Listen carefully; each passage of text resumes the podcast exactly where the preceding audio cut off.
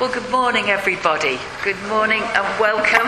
Welcome to Sunday worship here at Essex Church, where Kensington Unitarians have their spiritual home. Ours is a community created by all who walk through our doors. We bid you welcome, whoever, whatever, however you are this morning. We all bring, don't we, the very stuff of our lives to everything that we do. And we bring that stuff of our lives to this time of togetherness. And through our singing and our silences, our words and our presence here, we seek that which we most need. Be that peace for the troubled, inspiration perhaps for the down at heart, acceptance for the struggling, a chance to share for the joyous, whatever version, whatever particular version of the human story you bring with you here today. And I wonder what your particular version of that story might be. Here is an opportunity for you to be in connection with yourself, in connection with one another, and in connection with that which you hold to be divine. Some words from Richard Gilbert. Be gentle with one another. Be gentle with one another. It is a cry from the lives of people battered by thoughtless words and brutal deeds. Who of us can look inside another and know what is there of hope and hurt, of promise and pain? Our lives are like fragile eggs. They crack and the substance escapes. So handle with care. Handle with exceedingly tender care. For life is too transient to be cruel with another. It's too short for thoughtlessness, too brief for hurting. But life is long enough for caring. It is long enough for sharing precious enough for love. Let us be gentle with one another.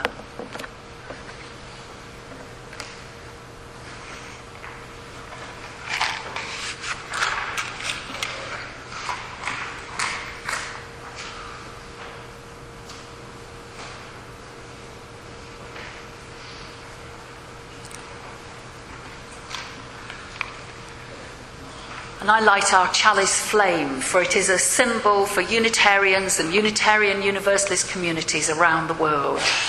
And our reading at the start of today's service reminded us to be gentle with one another. May this fragile flame remind us also to be gentle with ourselves. May also remind me to light our two Advent candles today. This is our second candle for Advent. Traditionally, these first two candles represent hope and love. Just a, a, a very short um, story about um, a less than perfect ruby. Um, and this story tells of that there was once a rich and powerful king who had a large and very unusual ruby, a ruby beyond all price. This jewel, so beautiful and so perfect was it that it really was the basis for his renown, his wealth, and his power. And each day, that ruler would, would gaze at this ruby with great pride.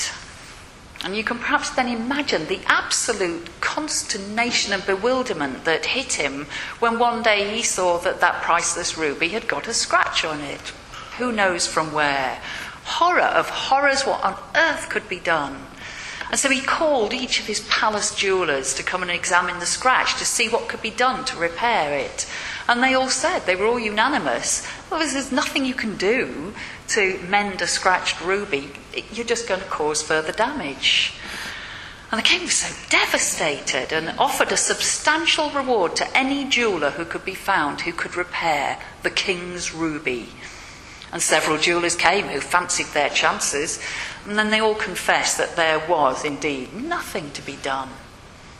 Until some days later, one of the king's servants said that he'd heard tell of an old retired jeweller in a remote country district, said to be very experienced in working with damaged gems. So he was duly sent for, arrived a few days later, little person, rather shabbily dressed, and the king's courtiers were so scornful of him and, and told the king, well, he's going to waste your time. But the king insisted that that man be shown the damaged gem, and he looked at it thoughtfully for some time and then said, I can't repair your ruby, but if you wish, I can make it more beautiful. And the king was sceptical, but he was desperate to have something done, and so he agreed. And the jeweller set to work, cutting and polishing. And some days later, he returned. And upon the king's precious stone, he had carved the most delicate rose, with its stem being formed from that scratch. I'm going to invite you now to join in a responsive reading, which is on this little sheet you'll have been given with your hymn sheet. It's a litany of comfort for Blue Christmas, written by Deborah Falk. And we really enjoyed this at the Step into Christmas uh, course on Thursday evening. It's about how our lives and our spirits may not be in tune with the jolly, jolly Christmas message that we hear all around us. And perhaps you'd like to join us in speaking the words in bold at the end of each of the verses. All around us are bright lights and merry messages, and yet in our heart, not all is joyful. There is grief with the loss of relationships those we love no longer with us because of death, those we have loved who are estranged from us, those we love yet experience a diminishment of intimacy. There is grief with the loss and change of relationship, grief bittersweet, for it is a consequence of the presence of love. This season brings forth many feelings. We find comfort in naming these feelings. We find some peace in being together. All around us are bright lights and merry messages, yet in our heart not all is joyful. There may be pain in our bodies, physical pain as a natural outcome of aging, physical pain that presents itself in illness, pain in the body that forces us to change and imposes limitations, pain bittersweet, for physical experience includes both pain and pleasure, and this season brings forth many feelings. Comfort in naming these feelings, we find some peace in being together. All around us are bright lights and merry messages, yet in our heart not all is joyful. There may be anger and regret with the memories we hold anger with past experiences of hurt or abuse, regret of our own actions that may have caused hurt to others, anger that life has not turned out as we imagined, regret for what we might have said or done. Anger and regret, bittersweet, in presenting the possibility for healing and forgiveness. This season brings forth many feelings. We find comfort in naming these feelings. We find some peace in being together.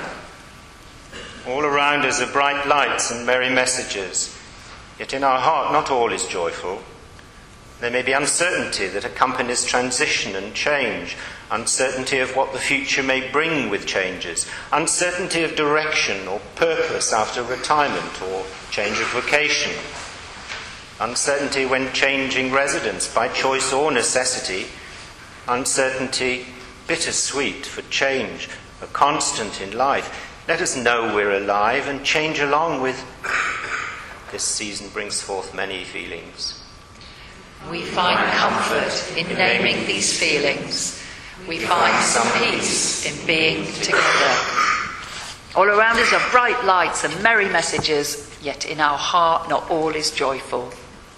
There may be a sense of hopelessness, hopelessness in the face of so much violence and suffering, hopelessness with attempts to heal our aching world and ourselves, hopelessness in witnessing what we have not managed to accomplish, hopelessness bittersweet, for its longing reminds us of our capacity for hope and the human spirit's tenacity and courage that rest deep within each of us as this season brings forth many feelings. We find comfort in naming these feelings. We find some peace in being together. All around us are bright lights and merry messages, yet in our heart not all is joyful. There is loneliness. Loneliness when we find ourselves alone after being long partnered. Loneliness when we are separated from loved ones. Loneliness when we move to a new community and struggle to find our way. Loneliness that never seems filled even with good company. Loneliness that is an ever present aching in the heart. Loneliness, bittersweet, for it is felt only when we have known connectedness, and this season brings forth many feelings.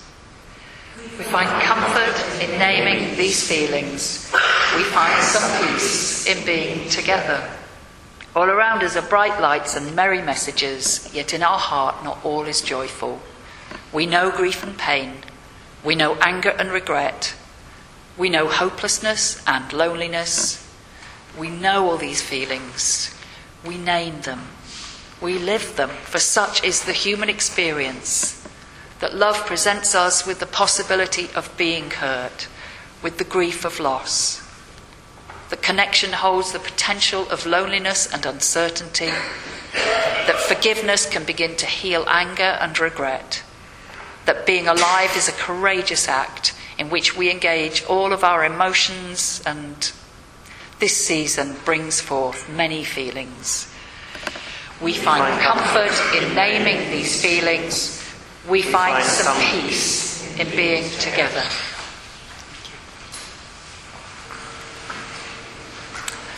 I know it's stating the obvious, but if you want the one paragraph summing up of the message of today's service, it is this that each of us is both fragile and strong, and that through the course of our lives, we experience a remarkably varied range of states along this fragile spectrum.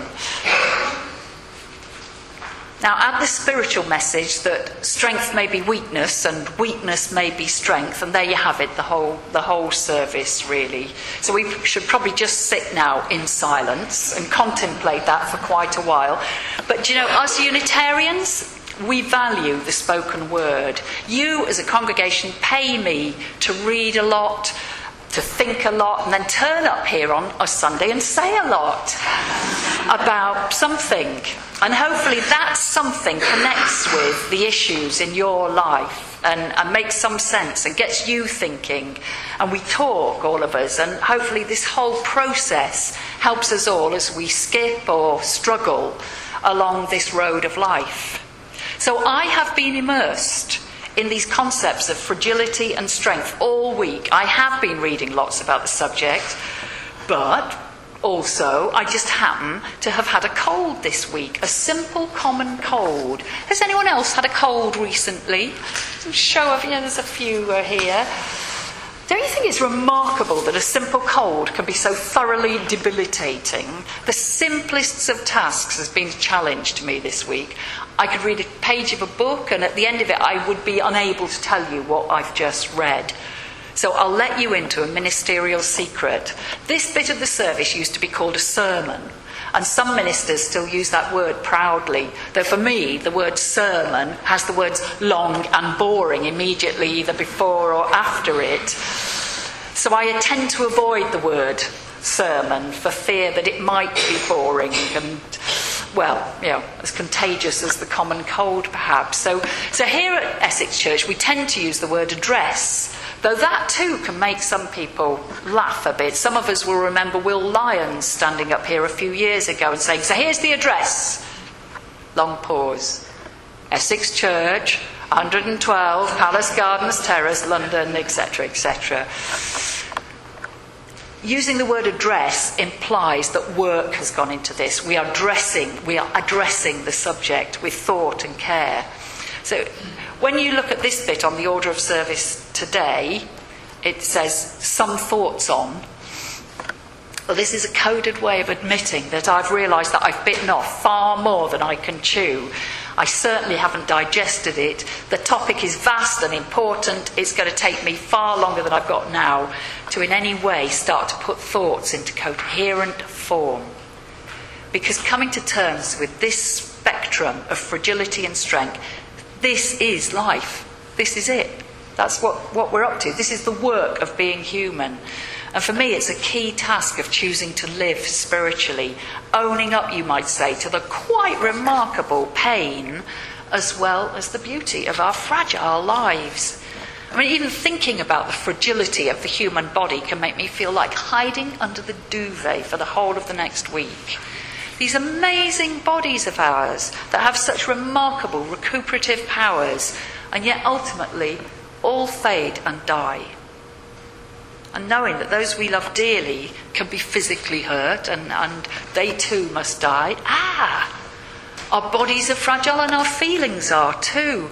Relatively minor words and deeds can send us spiraling downwards emotionally, even when the person concerned had no intention of hurting us. Our states of well being can be changed in a moment.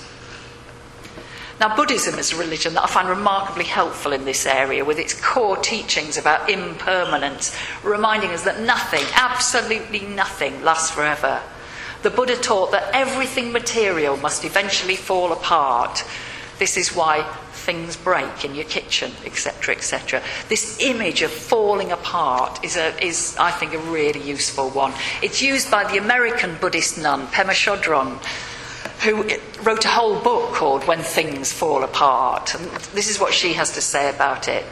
Things falling apart is a kind of testing and also a kind of healing. We think that the point is to pass the test or to overcome the problem, but the truth is that things don't really get solved. They come together and they fall apart, then they come together again and fall apart again. It's just like that. The healing the healing comes from letting there be room for all of this to happen room for grief, room for relief, for misery, for joy. This is the vulnerability of human existence. And vulnerability has become my favourite word of this week. So cross out fragility on your order of service sheet because don't you think that sounds just a tad too much like a piece of china that has to be kept locked up in a cupboard for fear someone might break it? And the implication there is that if it's broken, well, it's useless. Ah, that vulnerability. Now, that contains a far more precious message that we can be hurt, indeed, we must be hurt by living. That we can be broken, indeed, we must be broken by living. Leonard Cohen's image of the crack being where the light shows through is used by plenty of other poets and songwriters. But These words are so beautiful of his. Ring the bells that still can ring. Forget your perfect offering. There is a crack, a crack in everything. That's how the light gets in. That's how the light gets in. That's how the light gets in. Sometimes it's said the other way round that the cracks are there for the light to get out, and that only through our brokenness can we realize. Somewhere is the last line of all of this. Yes, here it is. that the cracks are there for the light to get out, and only through our brokenness can we realize essential, eternal truths that revi- reside actually within us. They're too often hidden from ourselves and everyone else. Perhaps it's in the admitting of our vulnerability that we allow others to see us as we truly are. And such honesty is required for the building of true relatedness with others.